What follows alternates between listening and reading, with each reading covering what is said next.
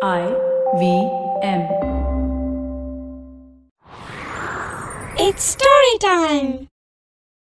ஒரு திருட்டு வழக்குல எப்படி துப்பு துலங்கிச்சுன்னு இந்த கதையில பார்க்கலாம் இது வரைக்கும் நம்ம சேனலுக்கு சப்ஸ்கிரைப் பண்ணலைன்னா உடனே சப்ஸ்கிரைப் பண்ணி பக்கத்தில் இருக்கிற பெல் பட்டனை கிளிக் பண்ணுங்க இந்த கதைகளை இப்போ நீங்க ஸ்டோரி டைம் தமிழ் யூடியூப் சேனல்லையும் ஐவிஎம் பாட்காஸ்ட் ஆப்லையும் மற்ற ஆடியோ தளங்களிலும் கேட்கலாம் ஸ்டோரி டைம் தமிழ் சேனலுக்காக உங்களுடன் ரவிசங்கர் பாலச்சந்திரன் ஒரு சின்ன விளம்பர இடைவேளைக்கு பிறகு கதையை கேட்கலாம்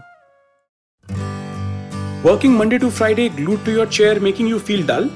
Worry not. Get your 5 minute weekly dose of travel around the world with postcards from nowhere.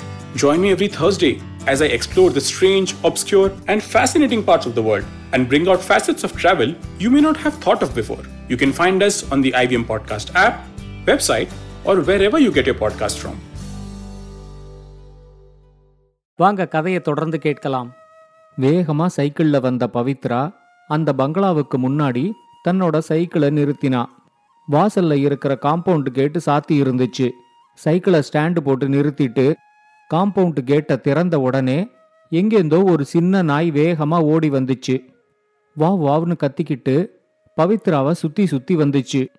இந்த நாய் தன்னை வீட்டுக்குள்ள வரவேற்குதா? இல்ல வீட்டை விட்டு வெளியே துரத்த பாக்குதான்னு பவித்ராவுக்கு கொஞ்சம் குழப்பம் இருந்துச்சு. பவித்ராவுக்கு நாய்னா ரொம்ப பிடிக்கும். அதுவும் இது குட்டி நாய் வேற. பழகின நாயா இருந்துச்சுன்னா அதை மடியில தூக்கி வச்சுக்கிட்டு கொஞ்சம் கூட செய்வா. ஆனா அவ இது வரைக்கும் இந்த நாயை இந்த வீட்டுல பார்த்ததே இல்ல. அதை தூக்கி வச்சுக்கிட்டு கொஞ்சி அது எங்கேயாவது லேசா கடிச்சு விட்டுச்சுன்னா வீட்டுல திட்டு வாங்கணும். அவ கொஞ்சம் யோசிச்சுக்கிட்டே அங்கிள் அங்கிள்னு சத்தம் போட்டு வீட்டுக்குள்ள இருந்தவரை வெளியே வர வச்சா. அந்த வீட்டுல ஒரு பெரியவர் தனியா இருந்தாரு. அவரு பேரு பச்சையப்பன். அவரு பவித்ராவோட நெருங்கிய தோழியோட மாமாதான். பவித்ராவோட குரலை கேட்டு வீட்டுக்குள்ளேந்து அவரு வெளியே வந்தாரு. பவித்ராவை அங்க பார்த்த உடனேயே அவரு ரொம்ப சந்தோஷமாயிட்டாரு. வாமா என்ன இந்த பக்கம்? அப்படின்னு கேட்டுக்கிட்டே அவரு போய் காம்பவுண்ட் கேட்டை சாத்திட்டு வந்தாரு. இந்த கதவை சாத்தி வைக்கலன்னா இந்த நாய்க்குட்டி தெருவில் இறங்கி ஓடிடுது. அதுக்கப்புறம் யாரையாவது அனுப்பி அதை பிடிச்சுக்கிட்டு வர்றது ரொம்ப கஷ்டமா இருக்கு அப்படின்னு தனக்குத்தானே சொல்லிக்கிட்டு பவித்ரா இருந்த பக்கம் திரும்பி பார்த்தாரு. நாய்க்குட்டி இப்ப சத்தம் போடலைன்னாலும் பவித்ரா மேல பாஞ்சு பாஞ்சு அவளை பிடிக்கிறதுக்கு முயற்சி செஞ்சுச்சு. பவித்ரா அதுகிட்டேந்து தப்பிச்சு இங்கேயும் அங்கேயும் ஓடிக்கிட்டு இருந்தா.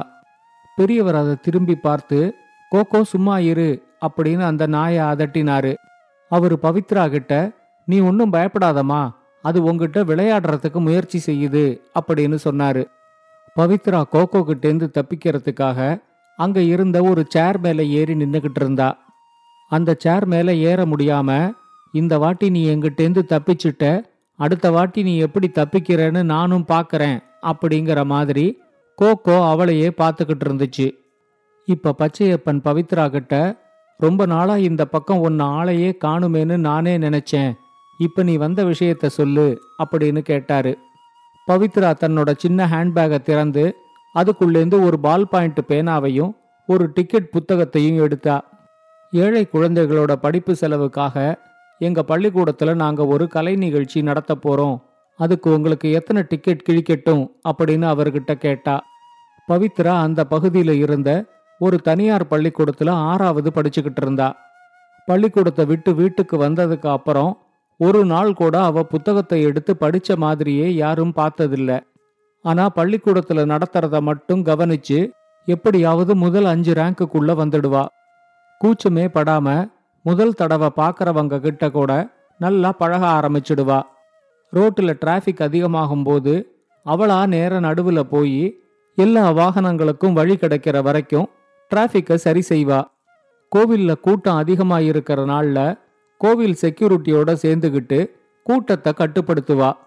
இந்த மாதிரி அப்பப்போ டிக்கெட்டுகளையும் எடுத்துக்கிட்டு வந்து ஏதோ ஒரு கலை நிகழ்ச்சி நடத்தி யாரோட நன்மைக்காகவோ நிதி திரட்டுவா. பவித்ரா இப்படியெல்லாம் செய்யறதுனால அந்த பகுதியில் இருந்த எல்லாருக்குமே அவளை நல்லா தெரியும்.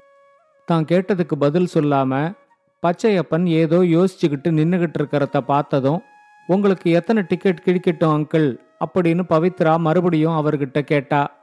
அவர் உடனே பவித்ரா கிட்ட அந்த புத்தகத்துல மொத்தம் எத்தனை டிக்கெட் இருக்கு? அப்படின்னு கேட்டாரு. ஐம்பது டிக்கெட் இருக்குன்னு சொன்னதும் அந்த ஐம்பது டிக்கெட்டையும் நானே வாங்கிக்கிறேன். ஆனா இப்ப என்னால உனக்கு பணம் தர முடியாது. ஏன்னா நான் பீரோவை தொட்டு திறக்க கூடாது அப்படின்னு சொன்னாரு. ஏன் என்ன ஆச்சு? அப்படின்னு பவித்ரா கேட்டதும் பச்சையப்பன் சொன்னாரு நேத்து ராத்திரி யாரோ ஒரு திருடன் வீட்டுக்குள்ள வந்திருக்கான். சாப்பாட்டு அறையோட கண்ணாடி ஜன்னலை உடைச்சு அது வழியா கைய விட்டு தாப்பால திறந்து வீட்டுக்குள்ள நுழைஞ்சிட்டான். பீரோவில் இருந்த என்னோட பணம் கைலாசத்தோட பணம் எல்லாத்தையும் எடுத்துக்கிட்டு மறுபடியும் வந்த வழியாவே தப்பிச்சு வெளியே போயிட்டான் அப்படின்னு சொன்னாரு. பச்சையப்பன் அந்த வீட்டுல தனியா தான் இருக்காரு அப்படின்னு இத்தனை நாள் பவித்ரா நினைச்சுக்கிட்டு இருந்தா. அவருக்கு மனைவி கிடையாது. அவரோட பையனும் பொண்ணும் வேற வேற ஊர்ல இருந்தாங்க. கைலாசம் யாரு? அப்படின்னு பவித்ரா அவர்கிட்ட கேட்டா. அவரு பதில் சொல்லாம கைலாசம் இங்க வா அப்படின்னு கூப்பிட்டதும் நடுத்தர வயதுல இருந்த ஒருத்தர் அங்க வந்து நின்னாரு. பச்சையப்பன் பவித்ரா கிட்ட இதோ இவருதான் கைலாசம். இந்த வீட்டுல சமையல்காரரா போன மாசம்தான் வேலைக்கு சேர்ந்திருக்காரு அப்படின்னு சொல்லிட்டு கைலாசத்துக்கிட்ட எனக்கும் பவித்ராவுக்கும் காஃபி கலந்து எடுத்துக்கிட்டு வா அப்படின்னு சொன்னாரு. கைலாசம் போன உடனே அவர் பவித்ரா கிட்ட சொன்னாரு காலையில எழுந்திருச்சு பார்த்துட்டு தான் போலீஸுக்கு ஃபோன் பண்ணி சொன்னேன். நாங்க வர வரைக்கும் எதையும் தொட வேண்டாம் அப்படின்னு அவங்க தான் சொல்லியிருக்காங்க. இந்த கைரேகையெல்லாம் எடுத்துப்பாங்க இல்ல அதனால அவங்க வர்றதுக்காக காத்துக்கிட்டு இருக்கேன் அப்படின்னு சொன்னாரு. பவித்ராவை அவரோட வீட்டு தோட்டத்துக்கு கூட்டிக்கிட்டு போய் உடஞ்சிருந்த கண்ணாடி ஜன்னலையும் கீழே சிதறி கிடக்கிற கண்ணாடி துண்டுகளையும் காட்டினாரு. வீட்டுல கொஞ்சம் கட்டட வேலை செய்யலான்னு நேத்திக்கு தான் பேங்க்லேருந்து ஒரு லட்சம் ரூபாய் பணத்தை எடுத்துக்கிட்டு வந்தேன். அந்த பணமும் போயிடுச்சு. ரெண்டு நாளைக்கு முன்னாடி தான் கைலாசத்துக்கு எட்டாயிரம் ரூபாய் சம்பளம் கொடுத்தேன். எனக்காவது பரவாயில்ல. இவர் பாவம் அவரோட சம்பள பணத்தையும் இழந்துட்டு நிக்கிறாரு அப்படின்னு காஃபி எடுத்துக்கிட்டு வந்த கைலாசத்தை காட்டினாரு. பவித்ரா ஒன்றும் பதிலே பேசாம அந்த பெரியவரோட தோட்டத்தில் உக்காந்து காஃபி குடிச்சுக்கிட்டு இருக்கும்போது போலீஸ் ஜீப்பும் வந்து நின்னுச்சு. அதுக்குள்ளேருந்து இறங்கி வந்த இன்ஸ்பெக்டர் சுப்பிரமணியன் பவித்ராவை அங்கே பார்த்ததும் ரொம்ப ஆச்சரியமாகி என்ன பவித்ரா கால வேளையிலேயே இங்கே வந்து உக்காந்துருக்க? இவருக்கு எத்தனை டிக்கெட் வித்த? அப்படின்னு கேட்டாரு. பவித்ரா அவரை முறைச்சு பார்த்ததும் அவர் ஓகே ஓகே பேரை சொல்லி கூப்பிட்டது என்னோட தப்பு தான். ஏஜென்ட் செவன் செவன் செவன் நீங்கள் எப்படி இருக்கீங்க? அப்படின்னு கேட்டாரு. பெரியவர் இன்ஸ்பெக்டர் கிட்ட பவித்ராவை உங்களுக்கு முன்னாடியே தெரியுமா? அது என்ன புதுசா ஏஜென்ட் செவன் செவன் செவன்னு கூப்பிடுறீங்க? அப்படின்னு கேட்டாரு. அதுக்குள்ள இன்ஸ்பெக்டருக்கும் அவரு கூட வந்த ரெண்டு போலீஸுக்கும் காஃபி வந்துச்சு. அதை குடிச்சுக்கிட்டே இன்ஸ்பெக்டர் பெரியவர்கிட்ட சொன்னாரு எந்த குழந்தைங்களுமே போலீஸ் ஸ்டேஷனுக்குள்ள வர்றதுக்கு ரொம்ப யோசிக்கும். ஆனா பவித்ரா அப்படி இல்ல. போன வருஷம் திடீர்னு ஒரு டிக்கெட் புத்தகத்தை எடுத்துக்கிட்டு எங்க போலீஸ் ஸ்டேஷனுக்குள்ள வந்து எங்க கிட்ட எப்படியோ பேசி ஒவ்வொருத்தர்கிட்டையும் அஞ்சாறு டிக்கெட்டை வித்துட்டு போயிட்டா. அதுக்கப்புறம் அடிக்கடி எங்க போலீஸ் ஸ்டேஷனுக்கு வந்து ஏதாவது கேஸ் விஷயமா எங்களுக்கு உதவியும் செய்வா. தன்னை பொது இடத்துல பேரை சொல்லி கூப்பிடக்கூடாதுங்கிறதுக்காக அவளே தனக்கு ஏஜென்ட் செவன் செவன் செவன்னு ஒரு பேரும் வச்சுக்கிட்டு இருக்கா அப்படின்னு சொன்னாரு. பவித்ரா போலீஸுக்கு கேஸ் விஷயத்துல உதவி செய்யறா அப்படின்னு தெரிஞ்சதும் பெரியவருக்கு இன்னும் ரொம்ப ஆச்சரியமாயிடுச்சு. அதுக்குள்ள காஃபியை குடிச்சு முடிச்ச இன்ஸ்பெக்டர் கிரைம் சீன் நடந்த இடத்துக்கு போகலாம் வாங்க அப்படின்னு கூட வந்த போலீஸ கூப்பிட்டாரு. இப்ப பவித்ரா அவர்கிட்ட நீங்க பொறுமையாவே காஃபிய குடிங்க கேஸ் முடிஞ்சிருச்சு அப்படின்னு சொன்னா. அவ சொன்னதை கேட்டதும் இன்ஸ்பெக்டர் ரொம்ப ஆச்சரியத்தோட நீ ஏற்கனவே கிரைம் சீனை பார்த்துட்டியா? அப்படின்னு கேட்டாரு. பவித்ரா அவர்கிட்ட வீட்டுக்குள்ள இன்னும் போகல தோட்டத்து பக்கமா போய் உடஞ்சிருக்கிற கண்ணாடி ஜன்னலையும் கீழே சிதறி கிடக்கிற கண்ணாடி துண்டுகளையும் மட்டும்தான் பார்த்தோம். இங்க வாங்க நான் உங்களுக்கு விளக்கமா சொல்றேன் அப்படின்னு இன்ஸ்பெக்டரையும் பெரியவரையும் கூட்டிக்கிட்டு மறுபடியும் தோட்டம் இருக்கிற இடத்துக்கு வந்தா. அவ என்ன சொல்ல போறான்னு பார்க்கறதுக்காக மற்ற போலீஸும் கைலாசமும் கூடவே அங்க வந்தாங்க. அவ இன்ஸ்பெக்டர் கிட்ட சொன்னா ஒரு திருடன் வீட்டுக்கு வெளியேந்து கண்ணாடி ஜன்னலை உடைக்கும்போது அந்த கண்ணாடி ஜன்னலோட துண்டுகள் எல்லாமே வீட்டுக்கு உள்பக்கம்தான் விழும். இங்க உடஞ்சிருக்கிற கண்ணாடி துண்டுகள் எல்லாம் வீட்டுக்கு வெளிப்பக்கம் தோட்டத்துல விழுந்திருக்கிறதுனால வீட்டுக்கு உள்ளேந்து தான் யாரோ இந்த கண்ணாடி ஜன்னலை உடைச்சிருக்காங்க. இந்த வீட்டுல பெரியவரை தவிர கைலாசம் மட்டும்தான் அவர் கூட இருக்காரு. அதனால நீங்க கைலாசத்தை கூட்டிக்கிட்டு போய் விசாரிச்சா எல்லா உண்மையும் தெரிஞ்சிடும் அப்படின்னு சொன்னா. போலீஸ் கைலாசத்தை பிடிக்கிறதுக்குள்ள கைலாசம் எதிர்பாராத விதமா பவித்ராவை பிடிச்சு அங்க உடைஞ்சு கிடந்த கண்ணாடி துண்டுகள் மேல தள்ளி விட்டுட்டு வீட்டை விட்டு வெளியே ஓட ஆரம்பிச்சாரு. அவரை துரத்திக்கிட்டு ஓடின போலீஸ்காரங்க கொஞ்ச நேரத்திலேயே அவரை பிடிச்சு இழுத்துக்கிட்டு வந்தாங்க. பவித்ரா எதிர்பார்த்த மாதிரியே கைலாசந்தான் பணத்தை திருடி இருந்தாரு. தம் மேல எந்த சந்தேகமும் வரக்கூடாதுங்கிறதுக்காக தன்னோட சம்பள பணமும் திருடு போன மாதிரி அவர் நடிச்சுக்கிட்டு இருந்தாரு.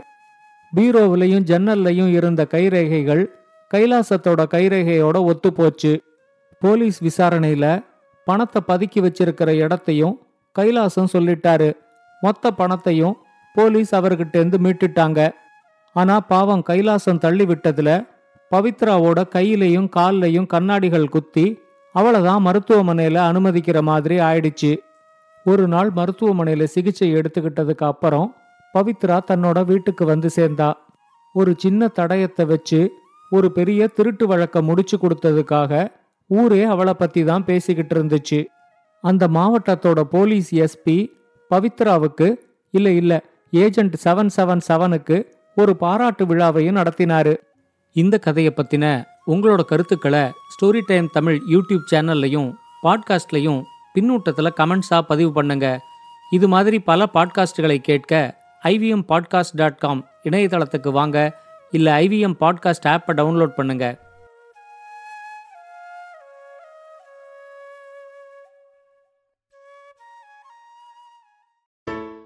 Hey everybody, it's been another great week on the IVM Podcast Network. On Cyrus Says, Vijay Subramaniam, founder at Collective Artists Network, talks to Cyrus about talent management in India and all there is to it. On Misconduct, Ragvi and Nisha unravel the doping allegations around various Indian athletes. On Audiogan, water activist S. Vishwanath shares with Kedar how wells were designed in earlier times. On the longest constitution, Priya tells us about the time when scores of students set themselves on fire to protest against the Mandal Commission. And on Marathi Kirkitun, the Deshmukhs take us on a tour of public baths around the world.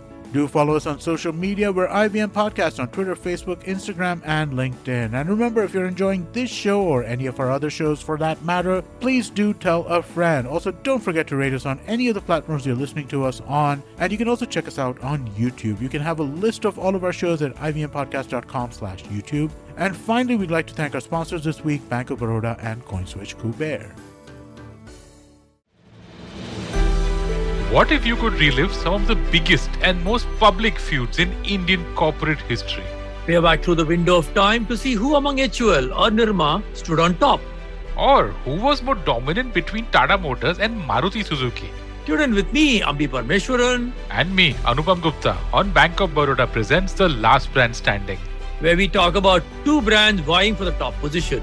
and what their journeys were, Every Tuesday on the IBM Podcast app or website. or wherever you get your podcast from.